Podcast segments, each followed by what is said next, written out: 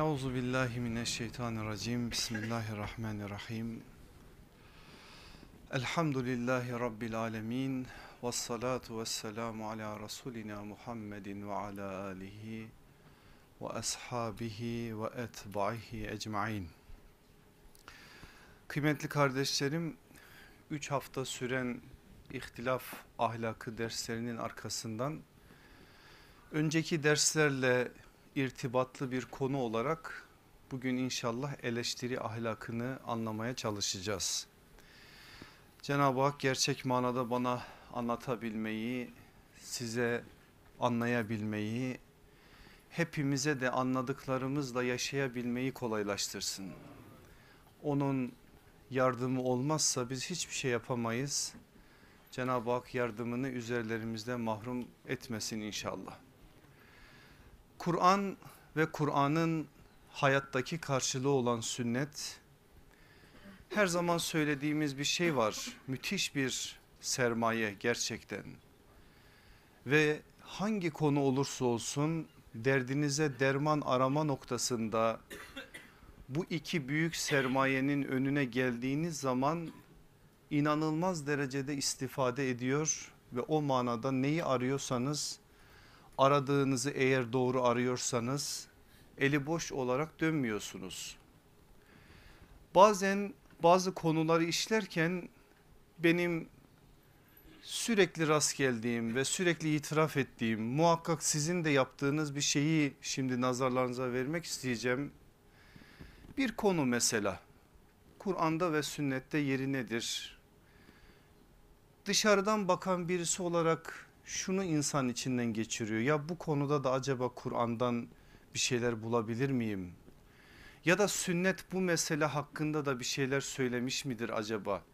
Ya da bu iki kaynağın hayattaki bir yönüyle fiili hali olan Kur'an cemaati sahabe üzerinden bu manada deliller var mıdır acaba diye içinizden içimizden geçiyor.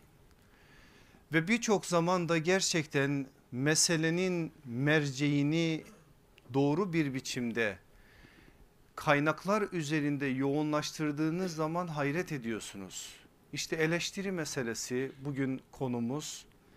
Ben bu hafta boyunca hep bunu söyleyerek derse hazırlandım. Meğer bu konuda aziz kitabımız ne kadar çok şey söylüyormuş. Meğer bu konuda sallallahu aleyhi ve sellem Efendimiz ne kadar çok şey beyan ediyormuş. Meğer bu konuda sahabenin örnekliği ve önderliği, rehberiyeti bu konuda da ne kadar fazlaymış. Eğer işin bidayetinde bu kadar fazla olduğunu bilseydim belki birkaç ders ayırmak zorunda kalabilirdim ama program öyle yapıldı. Bugün inşallah bu dersi nihayete erdireceğiz. Haftaya da Cenab-ı Hak imkan verir, nefes verirse münazara ahlakıyla bu bahsi kapatmış olacağız. İşin bidayetinde üç tane temel noktayı sizlerin zihin dünyanıza emanet etmek istiyorum. Bunlardan bir tanesi şu. Kur'an-ı Kerim en güzel eleştiri kitabıdır ve onlarca eleştiri örneği içerisinde vardır. İkinci cümleden ben de biraz rahatsız oldum yazarken ama başka da bir kelime bulamadım. Onun için ne olur eğer rahatsız olursanız bana kızmayın.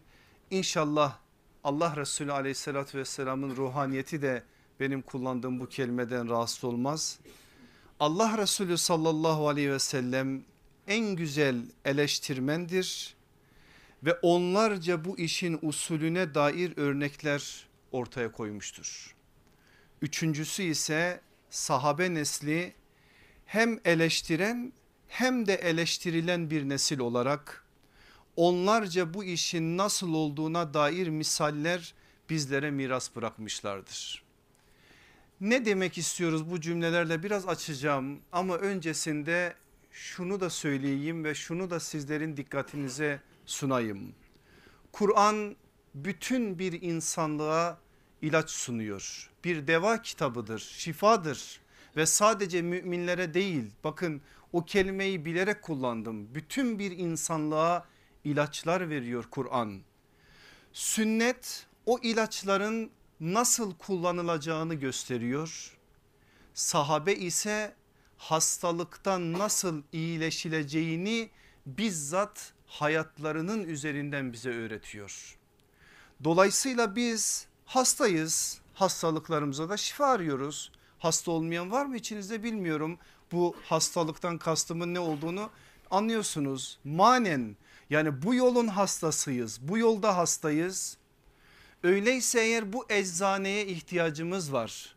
Rabbimizin bize sunduğu o ilahi kelam o aziz kitap onlarca yüzlerce derde derman olabilecek ilaçları içerisinde barındırıyor. Ama siz elinizi kolunuzu sallayarak herhangi bir ecza dolabından ya da herhangi bir eczaneden bir ilaç alıp kullanıyor musunuz? Ne yapıyorsunuz? Bir bilene soruyorsunuz. Bir hekim lazım. Bir hekim lazım ki sizi önce bir teşhis etsin ve ihtiyacınıza uygun bir ilacı versin. İşte hekimlerin hekimi sallallahu aleyhi ve sellem efendimizdir. Yani Kur'an sünnet bütünlüğünün ne demek olduğunu buradan da anlayabiliriz. Efendimiz aleyhissalatü vesselam Kur'an'ın ecza dolabından bize bizatihi hayatının üzerinden yol gösteriyor. O ilaçları nasıl kullanacaksınız? Nasıl yaparsanız doğru tedavi olursunuz bunu gösteriyor. E bir de önümüzde bir nesil var ki o neslin dedik ya adı sahabe tatları ise radiyallahu anhum ecmain Allah koymuş onların tadını tatları böyle bir nesil o nesil de bize bu işin daha da farklı bir biçimde pratiğini gösteriyor ve başka hiçbir şeye ihtiyacımızı bırakmayacak şekilde bu işin yoluna yordamına, usulüne, uslubüne ait en önemli şeyleri bizlerin nazarlarına veriyor. Rabbim bizleri de nasiplendirsin bu güzelliklerden inşallah. Birinci madde dedim ki Kur'an-ı Kerim en güzel eleştiri kitabıdır ve onlarca eleştiri örneği içerisinde vardır. Bakın bu nazarla göreceksiniz. Rabbimiz kendi kitabında o aziz kitapta insanları eleştiriyor genel anlamda. Özel anlamda geçmiş vahiylere muhatap olan ki biz onlara ehli kitap diyoruz. O ehli kitap mensuplarını eleştiriyor. Bazen o eleştirin uslubu da çok serttir. Kur'an'a bu nazarla baktığınız zaman görüyorsunuz. İnkar edenleri özellikle müşrikleri eleştiriyor. Müminleri de eleştiriyor Rabbimiz. Kur'an'da müminlere de bu manada eleştiri noktasında ayetler okuyoruz. Gönderdiği elçileri eleştiriyor. Sadece son elçi Hatemen Nebiyin olan sallallahu aleyhi ve sellem efendimizle değil sınırlı. Başka elçileri de Hazreti Adem'le başlar aslında o süreç ve o ta Efendimiz'e kadar gelir. Mesela biz Sad suresinde Hazreti Davud'un bu manadaki eleştirisini okuyoruz. Aleyhissalatü vesselam Efendimiz'e de eleştiriler var ki biz o eleştirileri itap ayetleri çerçevesinden okuyoruz. Baktığımız zaman mesela tefsir usulü kitaplarına bazı tefsir kitaplarına özel olarak bu manada yazılmış kitaplara Allah Resulü aleyhissalatü vesselama itap olarak gelen ayetler okuyoruz ve bu konuda bazı gruplandırılmış ayetler ve olayları Kur'an o çerçeveden bizlerin nazarına veriyor. Ne demek peki itap ayeti ayetleri? İtap kelime olarak tekdir etmek, uyarmak, şiddetle hitap etmek, azarlamak, terslemek, paylamak tabir caiz ise eğer hizaya çekmektir. Elbette ki bunların kelime anlamlarının hepsini biz peygamberler için kullanmayız. Çünkü bizim inancımıza göre ehli sünnet akidesine göre de peygamberlerin bu tarz sürçmeleri zelledir. Ve o zelleler zaten itap ayetlerinin konusu olur. Ben o ayetleri vermek istiyorum size. Konumuz asıl bu olmadığı için ama bir bakmanızda fayda var. Bu nazarla bir bakın. Hepinizin bildiği Abdullah İbni Ümmü Mektum olayı ve Abese suresinin ilk 10 ayeti. Bedir esirleri meselesi Enfal suresi 67-69 arası ayetler. Tebuk gazvesi sırasında münafıklara izin verilme meselesi ve bu mesele üzerinden inen Tevbe suresi 43, 46, 49 ve 81. ayetler. Tahrim meselesi biliyorsunuz hangisi olduğunu ilk 3 ayet tahrim suresinin münafık ve müşriklere dua ve istiğfar meselesi. Allah Resulü aleyhissalatü vesselamın en sert olarak itap edilen ayetlerden bir tanesidir bu. Tevbe suresinin 80. ayeti yine ona benzer bir ayet münafıkların cenaze namazına iştirak meselesi Tevbe 84 fakirlerle Müslümanlar arasındaki fakir olanlarla ilgili uyarı Kehf suresi 28. ayet 7 tane temel başlık belki biraz daha irdelenince alt başlık olarak da bazı konular yakalanabilirdi. Bütün bunlar bize Kur'an'da aslında eleştirinin ne düzeyde olduğunu gösteriyor. Peki ikinci maddeye gelelim. Allah Resulü sallallahu aleyhi ve sellemin eleştirmenliğine, onun eleştirilerine onun üzerinden de onlarca şey okuruz ki ben bir miktarını bugün size anlatacağım. Ama bilin ki bu manada çok ciddi bir biçimde hadis külliyatımızda bazı meseleler okuruz. Aynen Kur'an'ın yaptığı gibi Allah Resulü aleyhissalatü vesselam da ehli kitabı eleştirmiştir. Müşrikleri eleştirmiştir kendi elinin altındaki sahabe neslini de eleştirmiştir. Yani onların yaptıkları bazı şeyleri de farklı şekillerde nebevi bir usul ve uslup çerçevesinde eleştirmiştir ki biz eleştiri ahlakını zaten oradan öğreneceğiz. Sahabe nesli hem eleştiren birbirlerini eleştirmişlerdir hem eleştirilen Allah Resulü aleyhissalatü vesselam tarafından eleştirilmiştir. Onlarca bu işin nasıl olduğuna dair örnekleri de onların hayatlarının üzerinden okuruz. Peki bu ön bilginin üzerinden nedir eleştiri? Eleştirinin bir tarifini yapalım. Eleştirinin Arapça karşılığını bilen var mı içinizde arkadaşlar? Ne demek eleştiri? Tenkit eyvallah. Biz onu kafla Türkçeleştiririz aslında kaftır. Kefle Türkçeleştiririz aslında kaftır yani tenkit. Aynen eleştiri anlamında kullanılır. Ama eleştiri Türkçe'de çok güzel bir kelimedir. Şöyle de bir anlamı var. İyi ve kötü taraflarını ortaya koyarak bir değerlendirme yapmak, uyarmak, ayırmak. Aslında ne biliyor musunuz? Elemek. Bir elek düşünün o eleğin yaptığı işin adıdır işte eleştiri. Aslında gerçek manada eleştiri bu şekliyle anlaşılmalı. Diyelim ki bir un eliyoruz. Niçin eleriz? Unun içerisindeki posaları ayırmak için. Aslında her eleştiri posayı cevherinden ayırmak için yapılır. Eğer bunun için yapılıyorsa o gerçek manada eleştiri yoksa onun adı başka bir şey. Peki ne faydası var eleştirmeye? Eleştirmek çok da insanın hoşuna giden bir şey değildir. Ama çok ciddi faydaları var. Eğer gerçekten ahlakına uygun bir biçimde yapılırsa. yapılırsa. Nedir faydaları? Bir eleştiri eksikleri tamamlar. Varsa bir eksiklik tamamlar. İnsanız eksi olmayan var mı? Hepimizin var. O halde eleştiri bu manada çok önemli bir şey ve çok faydalı bir şey. Bundan dolayı zaten birinci madde olarak ben bunu aldım. Eleştiri eksikleri tamamlar. İki eleştiri yanlışları giderir. Üç eleştiri fikirleri derinleştirir. Dört eleştiri eylemleri güzelleştirir. Beş eleştiri hakikate ulaştırır. Bu kadar faydası var ama işte insan oğlu böyle olsa gerek. Faydasını bilmemize rağmen eleştirilmek pek de hoşumuza gitmez. Bunları ben burada söylüyorum. Hele bir hayatın içerisinde biri eleştirsin de bakalım gerçekten ben bunları söyleyen biri olarak ne kadar bunlara sinemi açıyorum. O da artık sizin ve Cenab-ı Hakk'ın takdiri Allah bizlere söylediklerimizi yaşama adına da yardımını eksik etmesin üzerlerimizden. Aziz kardeşlerim bakın faydaları böyle.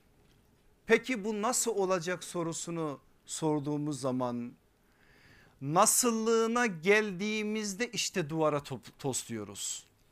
Ahlak dediğimiz şey hayatın birçok alanında hayatımızdan çekip gittiği gibi eleştiri ahlakı da çekip gitti. Birçok şey ahlaksız bir biçimde hayatlarımızda olduğu gibi eleştirinin de ahlakı yok. Ahlakı yoksa eğer o eleştiri değil işte. Bakın bugün eleştiri adına konuşanlara şöyle bir zihinlerinizde bazılarını hatırlayarak bir tasvir edin. Nasıl eleştirir? Eleştirir mi karalar mı belli değil. Eleştirir mi tahkir mi eder belli değil. Alır eline kılıcı o dili kılıçtan keskin olan dilini öyle bir yapar ki adamı anasından doğduğuna bin pişman eder. Ve bunu yaparken de hakkı olduğunu zannederek yapar. Çok da tabir caiz ise eğer delili de hazırdır. Niye kızıyorsun der. Hazreti Ömer'i eleştirmedi mi sahabeler? Sahabiler de dediler ki eğer yanlış yaparsan seni kılıçlarımızla doğrulturuz. Ben de sen yanlış yaptığın için seni kılıcımla doğrultuyorum diyerek masumane hem de delilini sahabeden bulduğu hem de dağ gibi bir delile yaslandığı bir şekliyle yapar. Ama usul, uslup bu manada tam anlamıyla ayarlanmadığı için o eleştiri bu cümleme ne olur dikkat edin dini hassasiyetlerimizi değil taassupkarlıklarımızı arttırıyor. Eğer eleştiri ahlakına uygun yapılsaydı hassasiyetlerimiz artacaktı. Ama bu olmadığı için ondan mahrum olduğumuz için taassupkarlığımız artıyor. Neyi savunuyorsak o savunduğumuz şeyi daha da farklı bir biçimde savunacak duruma geliyoruz. Vazgeçmiyoruz, hakikati aramıyoruz, hakikat noktasında bir arayışa girmiyoruz. Hakikati bize taltif eden, bize bir şekilde teklif eden insanlara bağrımızı açmıyoruz. Neden? Usul yok, uslupla arızalar var, ahlak yok. Hal böyle olduğu için problem üzerine problem yaşıyoruz. İşte bu problemleri biraz olsun giderme adına bu dersi yapıyoruz. Üst başlığımız neydi? Eleştiri hem hak hem vazife. Ama ikinci bir cümlesi daha var. Ama nasıl? Hem hak hem vazife. Nereden çıkarıyoruz bunu? Eleştiri dediğiniz şey emri bil maruf nehyanil münkerdir. Bundan başka bir şey değil ki. İyiliği emretmek kötülükten nehyetmektir birbirimizle bu işi devam ettirmek yani iyiliği emretmek varsa kötülükleri onları nehyetmek yasaklamak izale etmek noktasında bir sorumluluğumuz yok mu? Var. O halde eleştiri işte bundan dolayı hem hak hem bir vazife. Varsa bir yanlışlık o yanlışlığı giderme noktasında sessizlik sineye çekmek buğz noktasında eğer yapılıyorsa sadece yani sadece yürekte kalpte yapılıyorsa bile imanın en alt derecesi sallallahu aleyhi ve sellem efendimizin bize öğrettiği şekliyle. O halde bizim burada durup düşünüp bu eleştiri ahlakını bize ahlakın her türlü alanını gösteren o yolumuzun yegane rehberlerinden yeniden öğrenmek durumundayız. Onun için ben şimdi biraz önce o hadiseden bir cümle aktardım size. O cümleye tekrardan götürerek size o hadiseyi hatırlatıp ahlakı da onun üzerinden aktarmaya çalışacağım. Nedir o cümle? Cümle şu Hazreti Ömer'i sahabi efendilerimiz yanlış yaparsan eğer seni kılıçlarımızla doğrulturuz dediler mi demediler mi? Dediler. O halde de ben kimi görürsem yanlış yapan bu manada kılıçlarımla onu doğrulturum. Kılıç nedir burada? Dilimdir. Bazılarının on parmağıdır biliyorsunuz şu bugün o iş klavyenin başında yapılıyor. On parmağımla yaparım. Hiç bu konuda kimse beni tutamaz istediğimi yaparım. İstediğimizi yapabilir miyiz? Şimdi onu gelin öğrenelim. Allah Resulü aleyhissalatü vesselamdan sonra iki buçuk yıllık bir hilafet görevi var. İslam'ın o yüz akı olan o büyük insan ilk halife başımızın tacı olan Hazreti Ebu Bekir'in. İki buçuk yıllık hilafetinin sonrasında artık son demlerine yaklaştığı anda Hazreti Ömer'i halife olarak atamak istiyor. Atama var mı İslam'da böyle bir yetkisi var mı? Var. İşte biz Raşid halifeler üzerinden halifenin seçimine ait de yol ve yöntem noktasında çok önemli şeyler öğreniyoruz. Hazreti Ömer'i atamayı düşününce istişare ediyor Hazreti Ebu Bekir. Sonra devlet, devletin genel sekreteri olan Hazreti Osman'ı çağırıyor. Vasiyetini yazdırıyor ve vefat ediyor. Vefat ettiği zaman tarihler 22 Cemaziyel Ahir 13 Hicri olarak miladi olarak da 23 Ağustos 634'ü gösteriyor. Vefat ettiği gün biliyorsunuz Allah Resulü aleyhissalatü vesselamın yanı başına defnedilecek. Defnediliyor aynı gün yeni halifeye biat ediliyor. İslam budur zaten. Bizde asıl olan şey mihrabı sahipsiz bırakmamaktır. Bizde asıl olan şey asla İslam toplumunun dağınıklığına meydan vermemektir. Şimdi başımıza bazı felaketleri geliyorsa neden geldiğini de buradan anlayın. Aynı gün mescitte Hazreti Ömer'e biat ediliyor ve Hazreti Ömer Allah Resulü aleyhissalatü vesselamın ve Hazreti Ebu Bekir'in çıktığı minbere çıkıyor. Çıkıyor Ebu Bekir'in durduğu yerde duruyor sonra bir basamak aşağıya iniyor. Ben Ebu Bekir'den bir basamak aşağıda olmalıyım diyerek tarihi rivayetlerin bize aktardığı o ilk hutbesini irad ediyor. O hutbeden bir miktarını şimdi okuyacağım size. Taberi'nin tarihinde var. İbni Abdurrabih'in El İhdul Ferid'inde var başka kaynaklarda da var. Diyor ki Hazreti Ömer ey insanlar evet ben size halife seçildim. Fakat sizin için en hayırlınız başınızda en kuvvetliniz acil ve mühim işlerinizde en güçlünüz olmam ümidi olmasaydı bu vazifeyi asla üzerime almazdım. Ve nasıl alacaksa haklarınızı almak, nereye koyacaksa koymak, nasıl dolaşacaksa aranızda gezip dolaşmakla ihtiyar ve üzgün bir halde hesap gününü beklemek Ömer'e yeterdi. Çok şeyler söylenir bunların üzerinden ama bizim asıl konumuz bu değil. Yardım dileyenlerin el açtığı Allah'a yemin olsun ki eğer aziz ve celil olan Allah rahmeti, inayeti ve takviyesi onun elinde tutmasaydı Ömer ne bir kuvvet ne de bir çağrıya güvenirdi. Hazreti Ömer kendi halini ortaya koyuyor. Devam ediyor sözlerine. Allah kuşkusuz beni sizin için sizin işleriniz için lider yaptı. Ben de sizin için bunların en yararlı olanını bildim. Ve bunda bana yardım etmesini diğerlerinde olduğu gibi bunda da beni korumasını aranızda hak tevziinde yani hakkı dağıtma konusunda emrettiği gibi bana adil olmayı ihsan etmesini diliyorum. Ulu ve yüce olan Allah'ın yardımı olmadıkça ben sadece güçsüz bir Müslüman kulum. Sizlerin hilafet makamına gelmiş olmam benim davranışlarımdan hiçbir şey değiştirmeyecek inşallah. Öyle bir makam buldum diye kendimi sizden koparacak değilim diyor emir el müminin halifeti Resulillah sallallahu aleyhi ve sellem Ömerül Faruk. Çok şey söylüyor o büyük insan ben anladığınızı umuyorum. Kullarda bundan başka hiçbir şey yoktur. Sakın biriniz Ömer halife olduktan sonra durumu değişti demesin. Hakkı kendiliğimden anlar, işimi size takdim eder ve açıklarım herhangi bir şahsın ihtiyacı olur veya zulme uğrar yahut da bir davranıştan dolayı bize kızarsa bunu hemen bana bildirsin.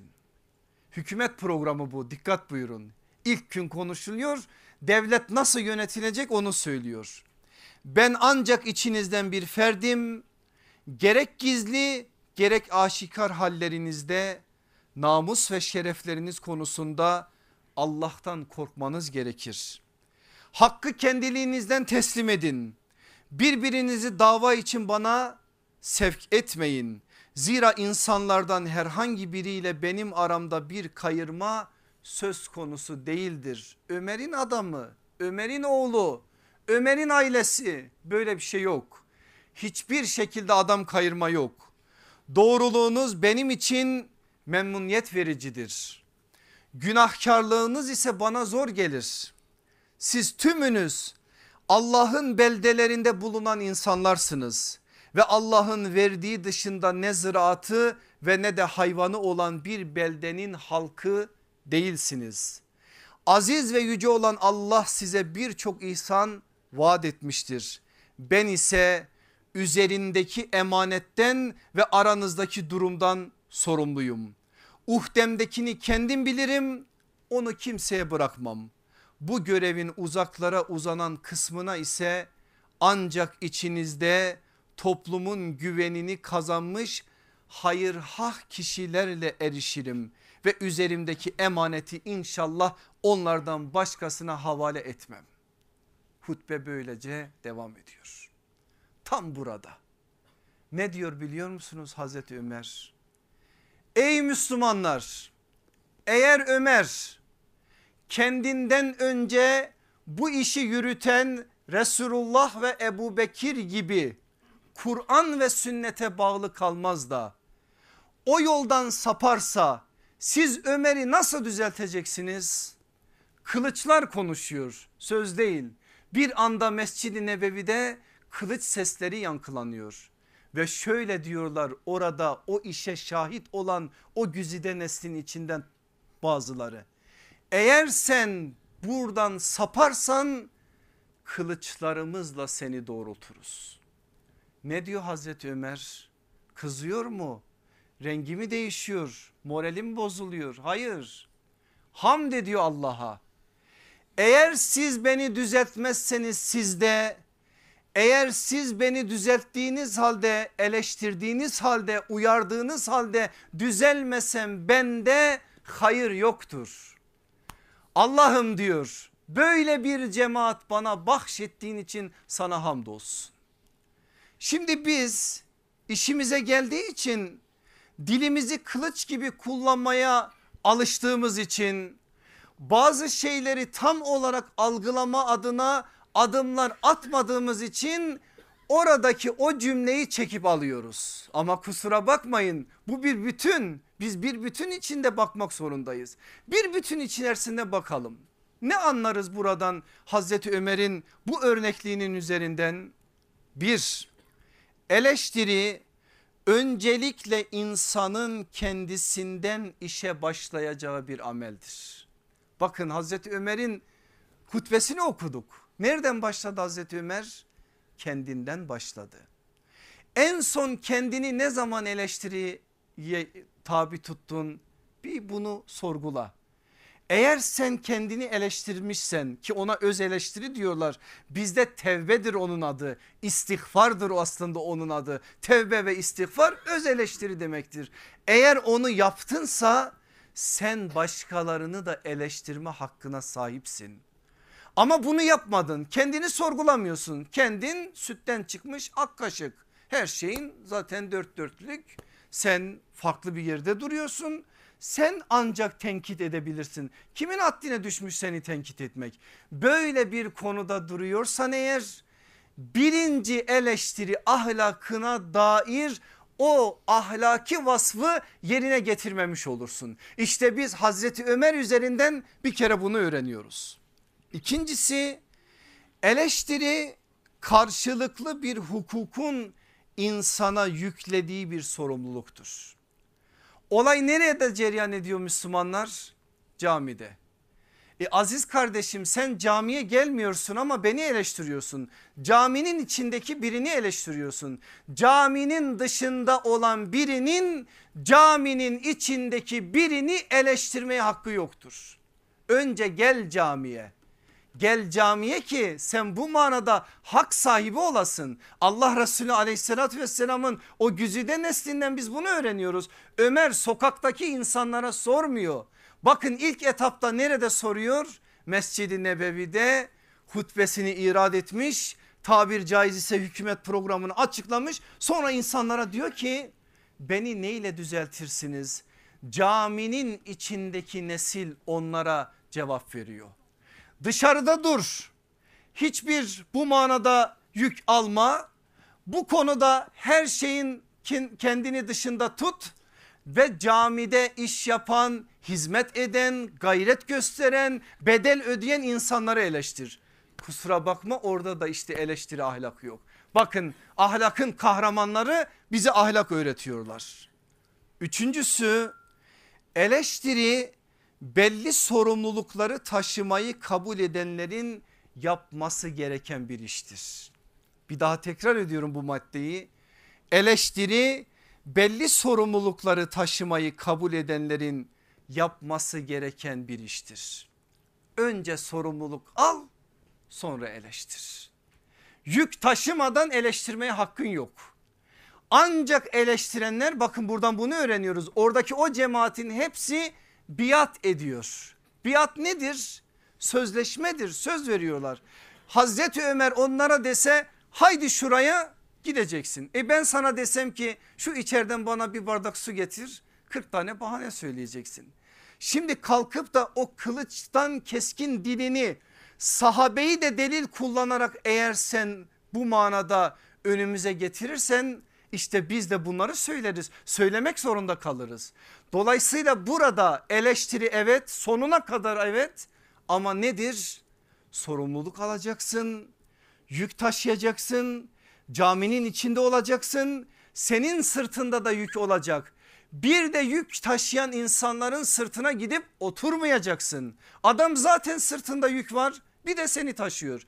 Bir de taşıdığı için sen memnun olmuyorsun. Bir de ikide bir yukarıdan aşağıya ayağınla vuruyorsun ki iyi taşı deyip adamın sinirlerini bozuyorsun. Bütün bunlar aslında eleştiri ahlakı çerçevesinde değerlendirilmeli. Bakın Hazreti Ömer'in üzerinden üçüncü madde olarak bunu öğreniyoruz. Dördüncüsü eleştiri selim bir niyet ve derin bir ilim gerektiren bir vazifedir.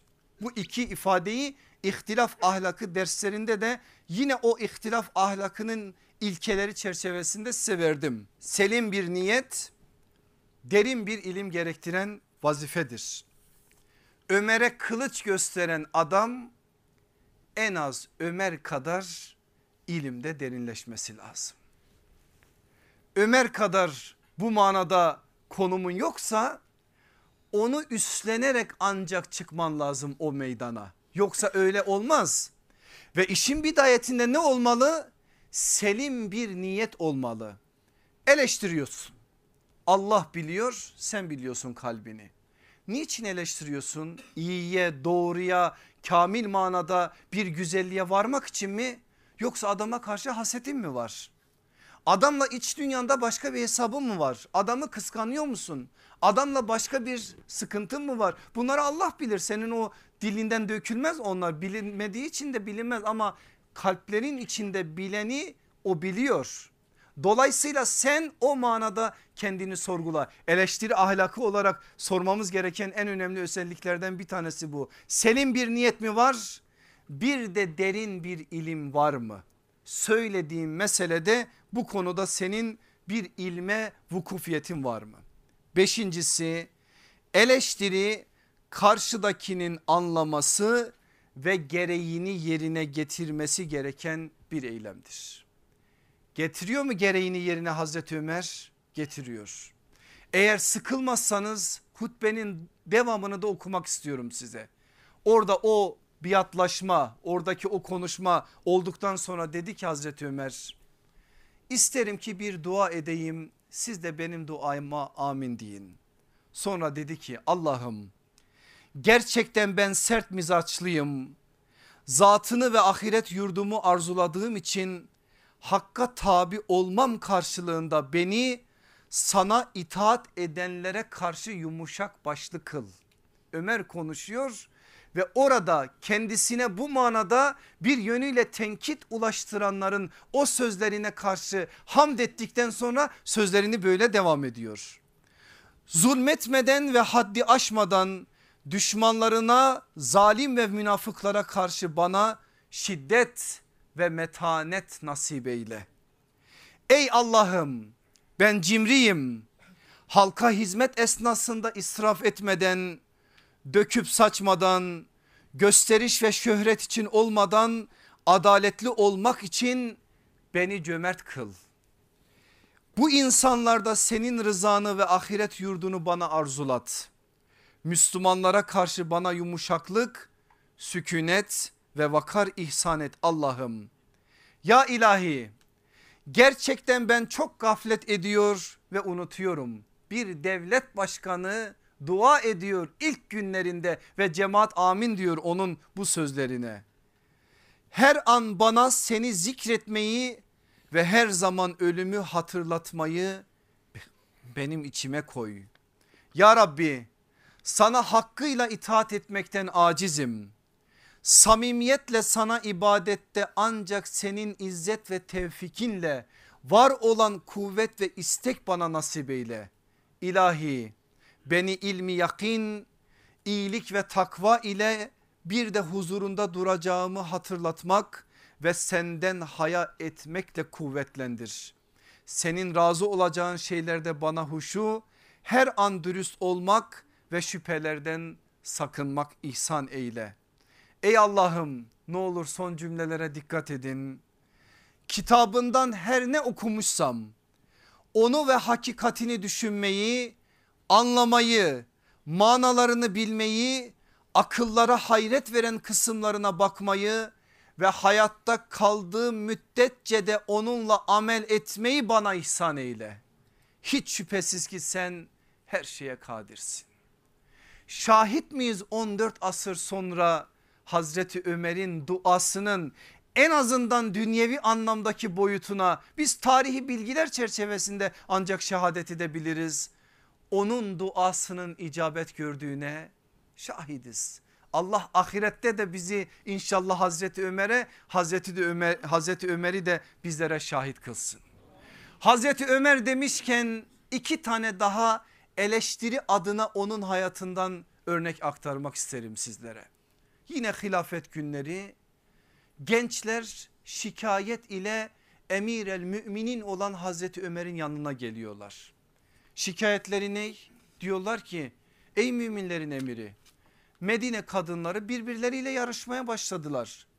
Herkes birbirlerine nispet ediyor. Ben diyor falanca ile evlendim şu kadar mihir istedim. Ben filanca ile evlendim şu kadar mihir istedim. Artık mihir oranları o kadar yükseldi ki biz evlenemiyoruz kadınlarla.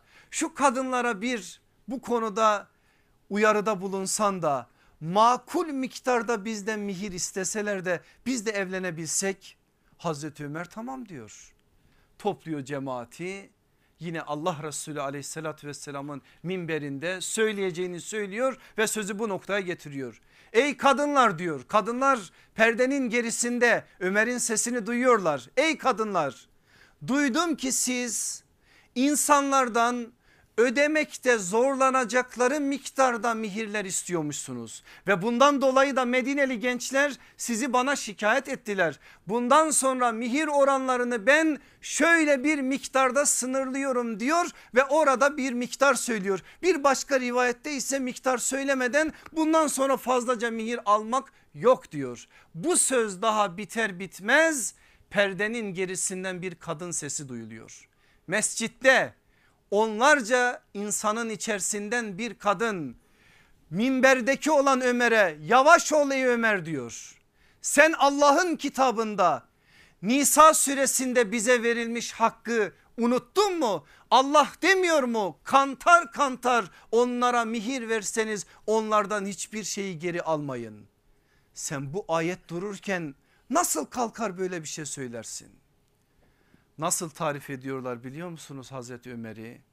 Hazreti Ömer'i şöyle de tarif ediyorlar. O tarife geleyim de şöyle tarif ediyorlar. El vakkaf indel hak. Hak karşısında duran adam. Ömer yazın karşısına da bunu yazın. Hak karşısında duran adam. Ömer yazın şunu da yazın. Haksızlık karşısında susmayan hak karşısında konuşmayan. Ömer demek bu demek işte Allah ondan ebeden razı olsun. O anki halini söylüyor bize kaynaklar. Kadın o sözü söylediği anda Ömer minberde oturdu. Ellerinin arasını aldı başını vay sana dedi vay sana bir kadın kadar Allah'ın kitabını bilmiyorsun. Ve kendisini kınadı orada sonra kalktı ben bu konuda söylediğim sözleri geri alıyorum kadının sözü doğrudur dedi. Esabet imra'a ahta Ömer kadın isabet etti Ömer hata etti dedi. Allah aşkına bu nedir? Bunlar menkıbe evet menkıbe ama işte sadece buralarda kalması gereken menkıbeler değil. Bizi uyandırması gereken menkıbe. Bir kez daha yazılması gereken menkıbe. Bizi silkelemesi gereken menkıbe. Bizi adam etmesi gereken menkıbe. Bunlar Hazreti Ömer'in hayatından bizim hayatlarımıza bir şekliyle gelecek ki olacak olsun taşlar bizim hayatımızda da yerlerine otursun. İkinci rivayeti söylüyorum size Hazreti Ömer'in hayatından. Yine minberde, yine mescitte, yine camide. Ey insanlar Allah'a itaat edin ve sözümü dinleyin. Biri ayağa kalkıyor. Allah'a itaat ederiz ama senin sözünü dinlemeyiz Ömer. Mescit buz kesiyor. Halifenin karşısında bir insan hutbede bu sözü söylüyor. Allah'a itaat ederiz ama sana senin sözünü dinlemeyiz. Halife de değil dikkat buyurun. Ömer diye ismiyle hitap ediyor ey Ömer diyor. Hak karşısında durur Ömer el vakkaftır o. Ne oldu der. Der ki sen dün insanlara gelen ganimet paylarından paylarını dağıttın. Herkese yarım cübbe olabilecek kadar kumaş dağıttın. Ama ben görüyorum ki senin üzerinde tam bir cübbe var. Bize yarım veren kendisine tam alan insanın sözünü dinlemem diyor ben. Hazreti Ömer'in o andaki tavrı şudur. Abdullah neredesin? Abdullah kim? Oğlu Abdullah. Abdullah İbni Ömer geliyor. Anlat oğlum diyor. Anlatıyor Abdullah İbni Ömer. Yarısı benim yarısı da babamın. Baktı ki ikimize de bir şey çıkmayacak. Ben kendime ait olan yarıyı babama verdim ki ona bir cübbe olsun. Şimdi biraz önceki konuşan konuşuyor. O da el vakkaf. O konuşan konuşuyor. Ya emir el müminin şimdi seni dinleriz. Biraz önce Ömer'di ama şimdi emir el müminin oldu. Allahu Ekber denir değil mi buna? İşte budur. Vallahi budur. Asr-ı saadet dediğiniz o dünyada her iş böyledir. Ahlakına uygun bir biçimde bu işte böyledir. Hazreti Ömer'in üzerinden iki tane sadece rivayet aktardım. Vakit olsa, imkan olsa, takat olsa onlarca şey söylenir. Hem Hazreti Ebu Bekir üzerinden hem Hazreti Ömer üzerinden hem de diğerleri üzerinden. Ama ben onları yetiştiren muallimi ekbere götüreyim sizi. Allah Resulü aleyhissalatü vesselamın üzerinden birkaç şey öğrenelim. Ayşe anamız diyor ki Hazreti Peygamber bazen arkadaşlarından olumsuz şeyler görürdü. Bazen hoşlanmadığı şeyler duyardı. Bazen onun canını sıkan bazı hadiselere şahit olurdu. Hiçbir şey demezdi. Biz mesele unutuldu zannederdik ama aleyhissalatü vesselam Efendimiz minbere çıktığı zaman söyleyeceğini söyledikten sonra derdi ki falana ne oluyor ki şöyle şöyle söylüyor. Falan filan isim yok kim yaptı kim etti bilmiyoruz. Falana ne oluyor ki şöyle şöyle söylüyor. Bazı kimselere ne oluyor ki şöyle şöyle söylüyorlar. Hele Allah aşkına bu söylediklerim Ebu Davud'da geçen ifadeler. Hele şu ifadeye bir bakın Bukhari'de kullanılan ifade. bana ne oluyor ki sizi böyle görüyorum sallallahu aleyhi ve sellem. Bana ne oluyor ki ben sizi böyle görüyorum böyle diyor ve neyse o yanlış o tenkit edilecek şey onu söylüyor. E peki bu çağın insanına bu rivayet, bu söz, bu peygamber adımı, bu peygamber uygulaması Allah aşkına bir şeyler söylemez mi? Sen ben ne yapıyoruz? Birisi yanımızda bir hata etmiş. Ya dursun arkadaş o sende ya bir sır olarak dursun. Yok hemen anında o başkalarına bir şekilde ulaştırılır. Ama dün sen sohbette şunu dinlemiştin. Her kimin ayıbını örtersen bu dünyada Allah da senin aybını örtecekti. Hani nereye gitti o söz? O söz sohbette kaldı. Ne güzel söz dedik. Yüreğimiz kabardı, coştuk, heyecanlandık ama burada bırakıp dışarıya çıktık. İşte Allah Resulü aleyhissalatü vesselam burada kalmasın diye bize bunu söylüyor. Bakın Yala İbni Ümeyye isimli sahabi efendimiz naklediyor. Ne ilginç bir şey söyleyeceğim size. Bilmiyorum böyle bir şeye şahit olsanız ben şahit olsam ne yaparım? Siz şahit olsanız ne yaparsınız kendinize bir sorgulayın. Yürüyoruz diyor sallallahu aleyhi ve sellem efendimizle Medine'de. Bir de baktık adamın biri ortada ne bir perde ne bir örtü ne bir kendisini engelleyecek bir şey öylece yıkanıyor aleyhissalatü vesselam Efendimiz hemen gözünü çevirdi ve orayı terk etti. Ne adama bir şey söyledi ne kızdı ne bağırdı ne çağırdı ne yanındakilere bir şey söyledi hiçbir şey söylemedi. Allah aşkına düşünebiliyor musunuz böyle bir tabloya şahit olsanız ne yaparsınız? Ve o gün Allah Resulü yine minberde konuşacağını konuşuyor sonra diyor ki ey Müslümanlar Allah haydır biridir. Settardır, ayıpları örtücüdür. Hayayı ve örtünmeyi sevendir. Öyleyse biriniz yıkanınca örtünsün. Biri kim olduğu belli değil. Hani hepinizin bildiği bir örnek var. Anlattım defaatle. Mescide bevleden şahıs. Adını bilen var mı içinizde? Yok. O sahabi efendimiz sonra çok farklı bir yere geliyor. Yani böyle irdeleyince isim çıkar ortaya ama irdelemek bizim işimiz değil. Yani orada ismin üstü örtündü biz de örtelim. Ama Allah Resulü aleyhissalatü vesselam öyle bir insandan sonra hayatı övgüyle bahsedilecek biri olarak yetiştiriyor. Yani bedeviliğin en altından medeniliğin en üstüne adam yetiştiriyor. Neyle? Bu uslupla. Eğer onları tahkir etse, şahsiyetlerine dil uzatsa, onları bir şekliyle izzetlerini ayaklar altına alsalar, o izzetli insanlar yetişebilir miydi Allah aşkına? Allah Resulü aleyhissalatü vesselam bakın bunu söylüyor. Burada isim söylemiyor. Burada genel anlamda bir şey söylüyor. Ama hep böyle değildir. Öyle olmadığına dair Enes bin Malik bize bir rivayet aktarıyor. Adamın biri geldi diyor. Biz de Efendimizin yanındayız. Adam vücudunun belli yerlerine sarı boyalar sürmüş.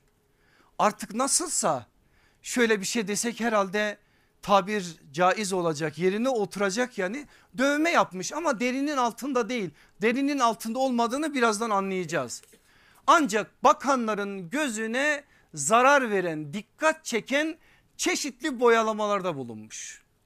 Sallallahu aleyhi ve sellem efendimizin yanına geliyor o sahabe efendimiz söyleyeceğini söylüyor alacağını alıyor gittikten sonra ihtimal ki Efendimiz onu tanıyan o şahısla arasında bir hukuk olan birisine dönüp diyor ki şuna söyleseniz de vücudundaki o sarı boyaları yıkasa. Bakın orada da ne yaptı aleyhissalatü vesselam Efendimiz? Bir başka birini o işi düzeltmesi için görevlendirdi. Bu da var mıymış? Bu da varmış. Diyelim ki bir arkadaşınızın bir kusurunu gördünüz. Tenkit edilmesi gereken bir şey. Söylersem belki beni yanlış anlayabilir. Söylersem başka arızalara sebebiyet verebilir. O arkadaşın başka bir arkadaşı var dostu gerçek dostu. Yani ona verdiğim zaman o sırrı gidip başkalarına ifşa etmeyecek dostu. Ona verdiğim zaman eğer düzeltilmesi daha kolaysa benim o şahsı direkt eleştirmemdense o aracıyla yapmam daha uygundur. Sallallahu aleyhi ve sellem Efendimiz de bunu yapıyor. Başka bir yöntem daha var.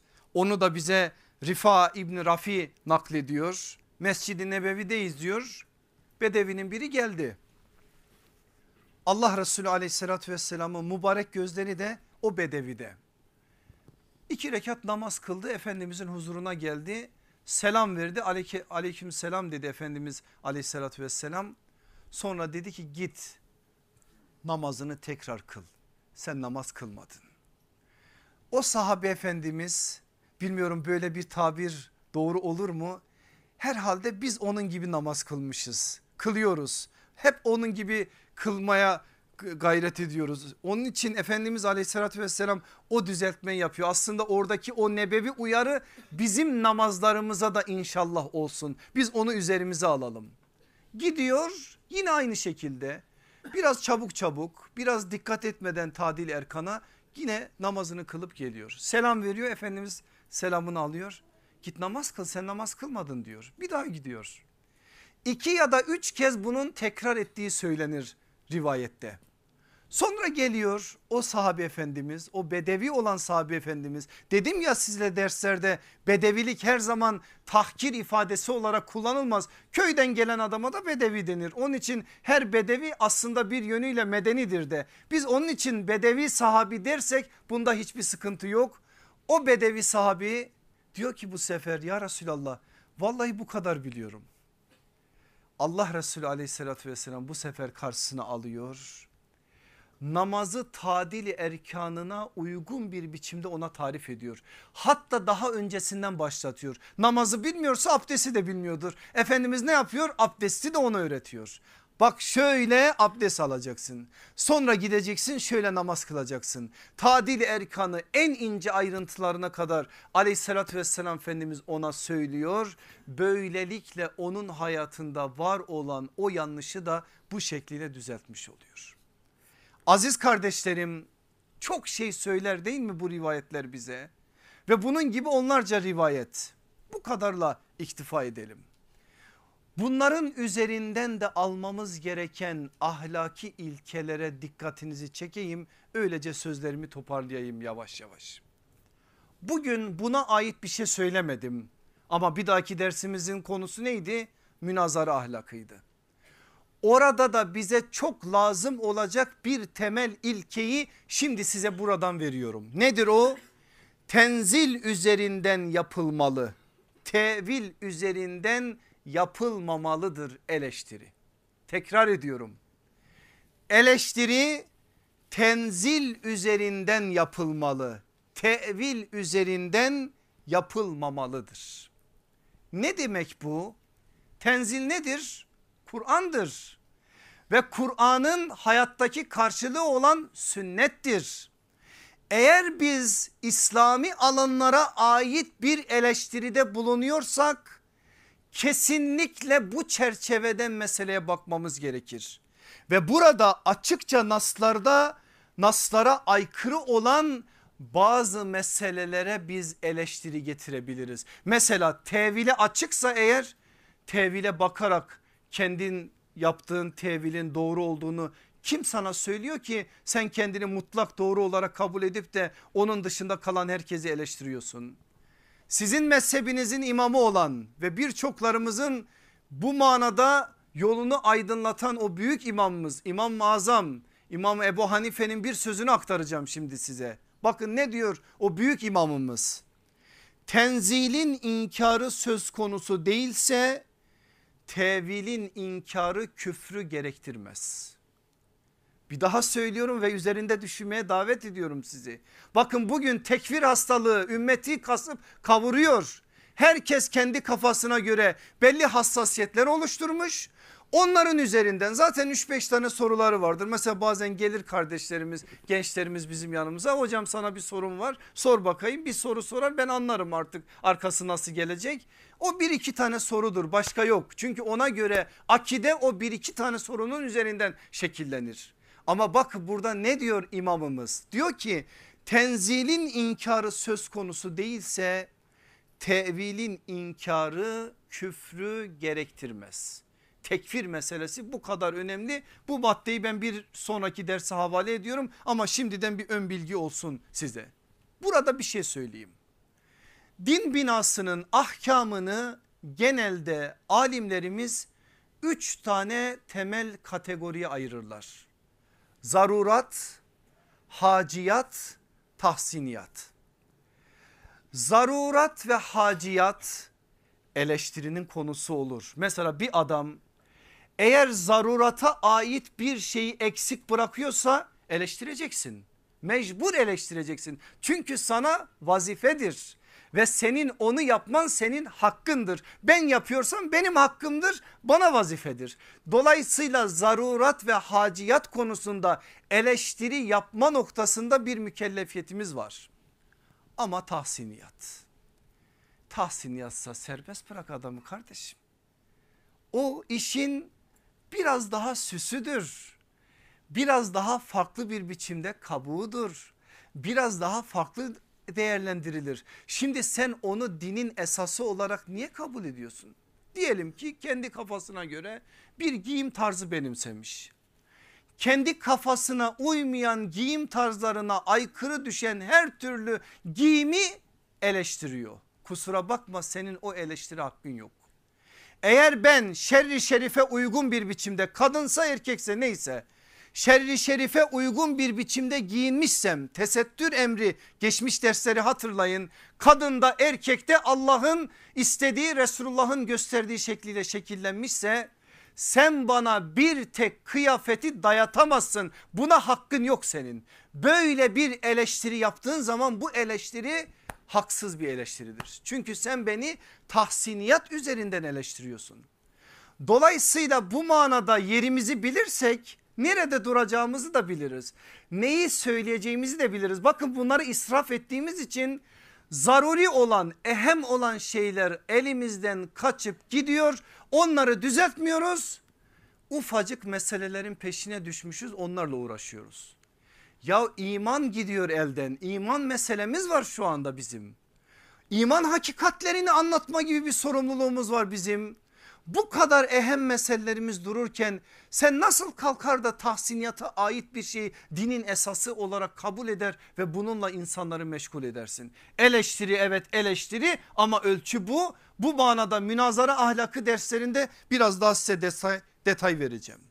İkincisi hassasiyet yansıtılmalı ama asla taassuba kapı açılmamalıdır. Hassasiyet başka bir şey taassup başka bir şey.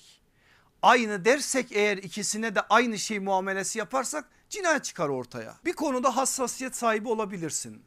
Herkesin kendine göre ilkeleri vardır. İlkelerini de korumak ister, hakkıdır.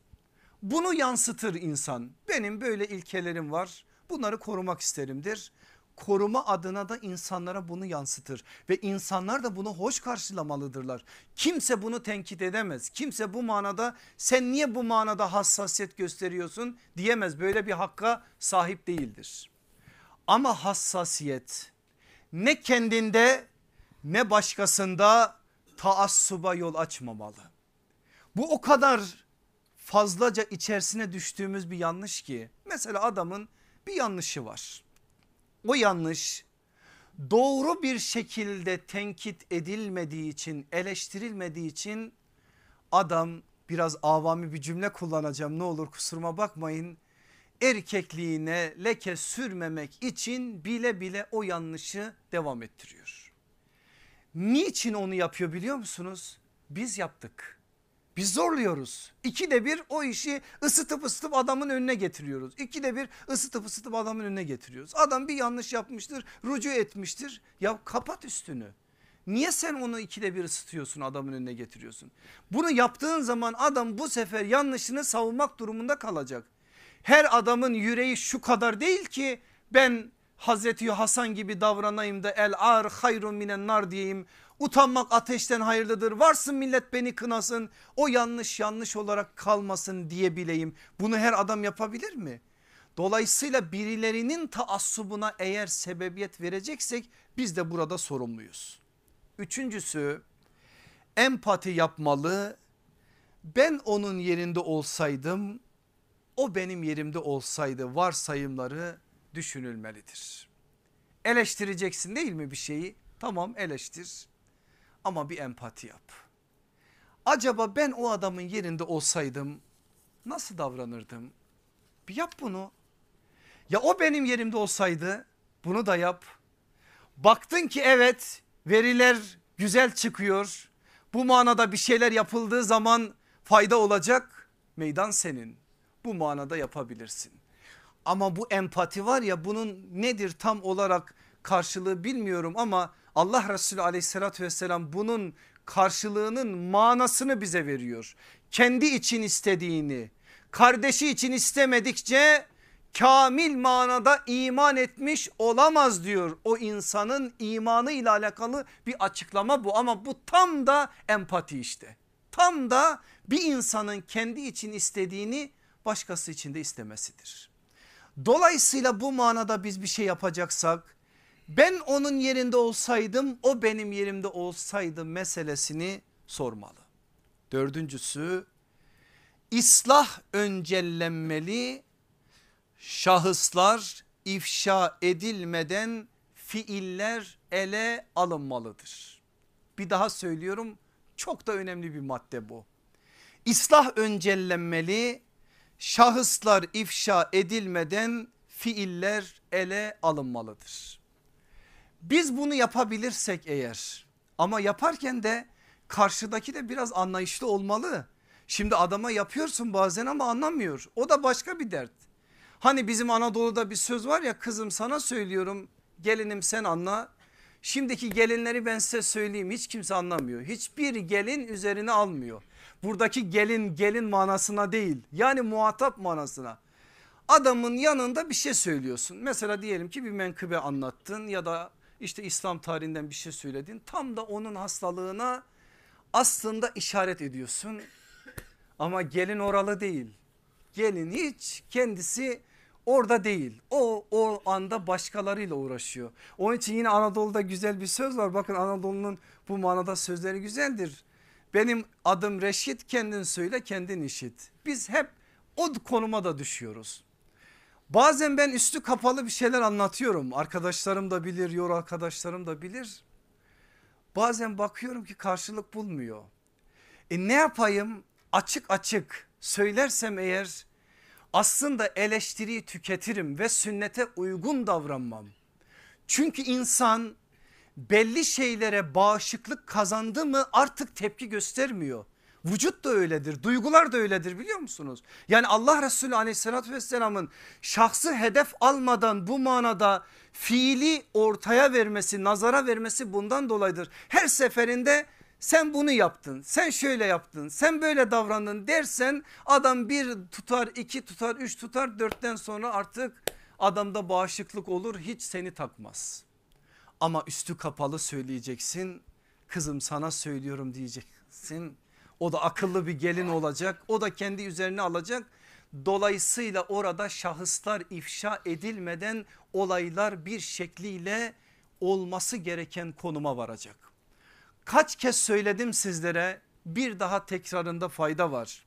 Bugün hadis külliyatında onlarca hadiste biz eğer olumsuz bir tablo okuyorsak orada o işin içerisinde olan sahabi efendimizin adını okumuyoruz.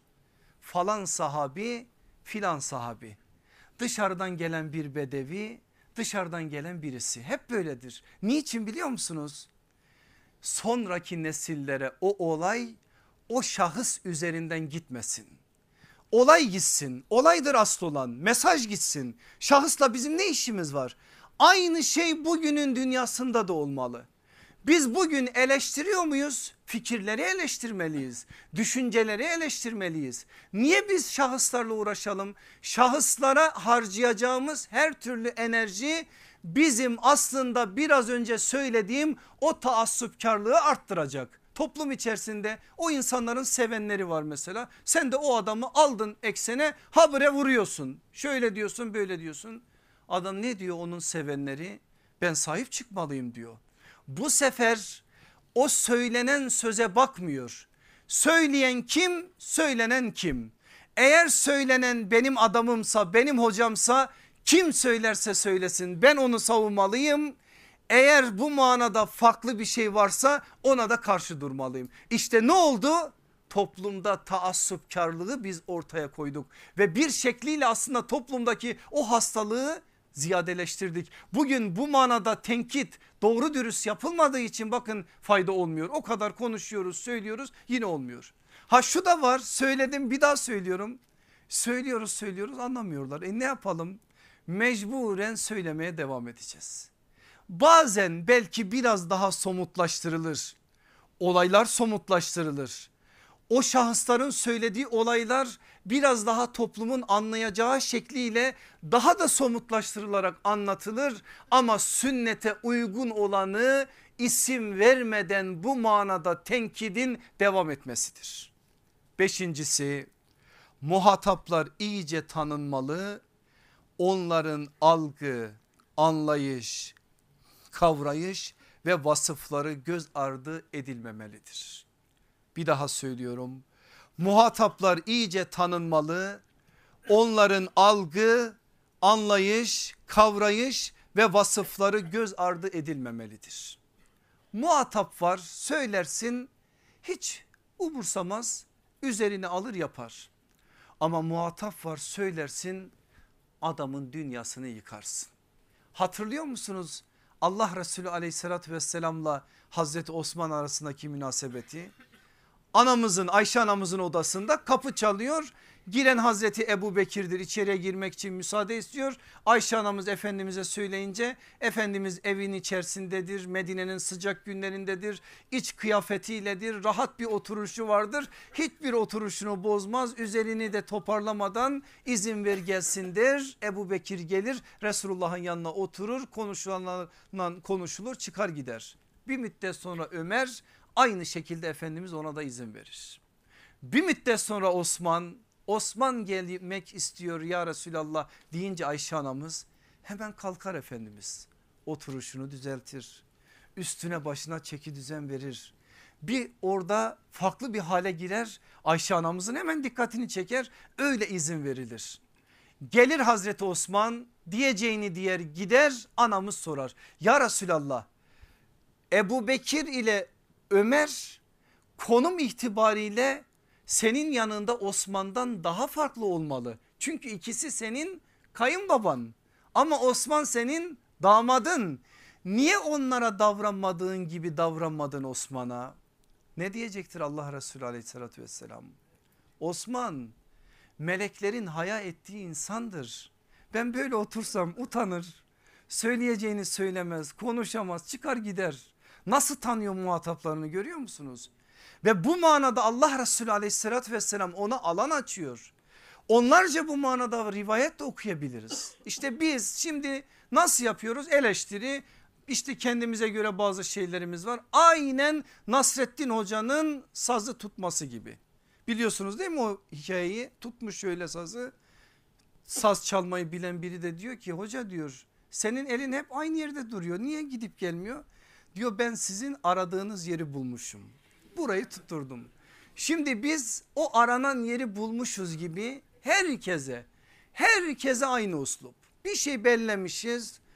Hocayla konuşurken aynı, talebeyle konuşurken aynı, hanımla konuşurken aynı, beyle konuşurken aynı, babayla konuşurken aynı. Adam mesela arkadaşını tebliğ ettiği dille gidip babasını 30 yaş kendinden büyük babasını tebliğ ediyor. E o baba inanır mı ona? O baba onun sözünü dinler mi? Niçin arıza var orada? Usulde, uslupta arıza var. Yaptığın iş bu manada doğru olduğu kadar doğru usul ve uslupla da yapılmalıdır. Ah bir böyle yapabilsek. Ben yapsam örnek olarak ortaya koyabilsem. Siz yapsanız örnek olarak ortaya koyabilseniz. Ne güzel olacak bu dünya ne güzel olacak İslam toplumu. Allah bizleri bu manada sahipsiz bırakmasın. Gücümüze güç katsın. Amellerimize derinlik versin. Bizi ihlastan ve ihsan şuurundan ayırmasın. Bu bilinci ve şuuru hayatımızda her daim hakim kılsın ki inşallah temsiliyet dediğimiz ve boş kalan halen boş kalan o alanı Allah sizin aracılığınızla sizin vesilelerinizle bizim vesilelerimizle inşallah doldursun. Velhamdülillahi Rabbil Alemin. El Fatiha.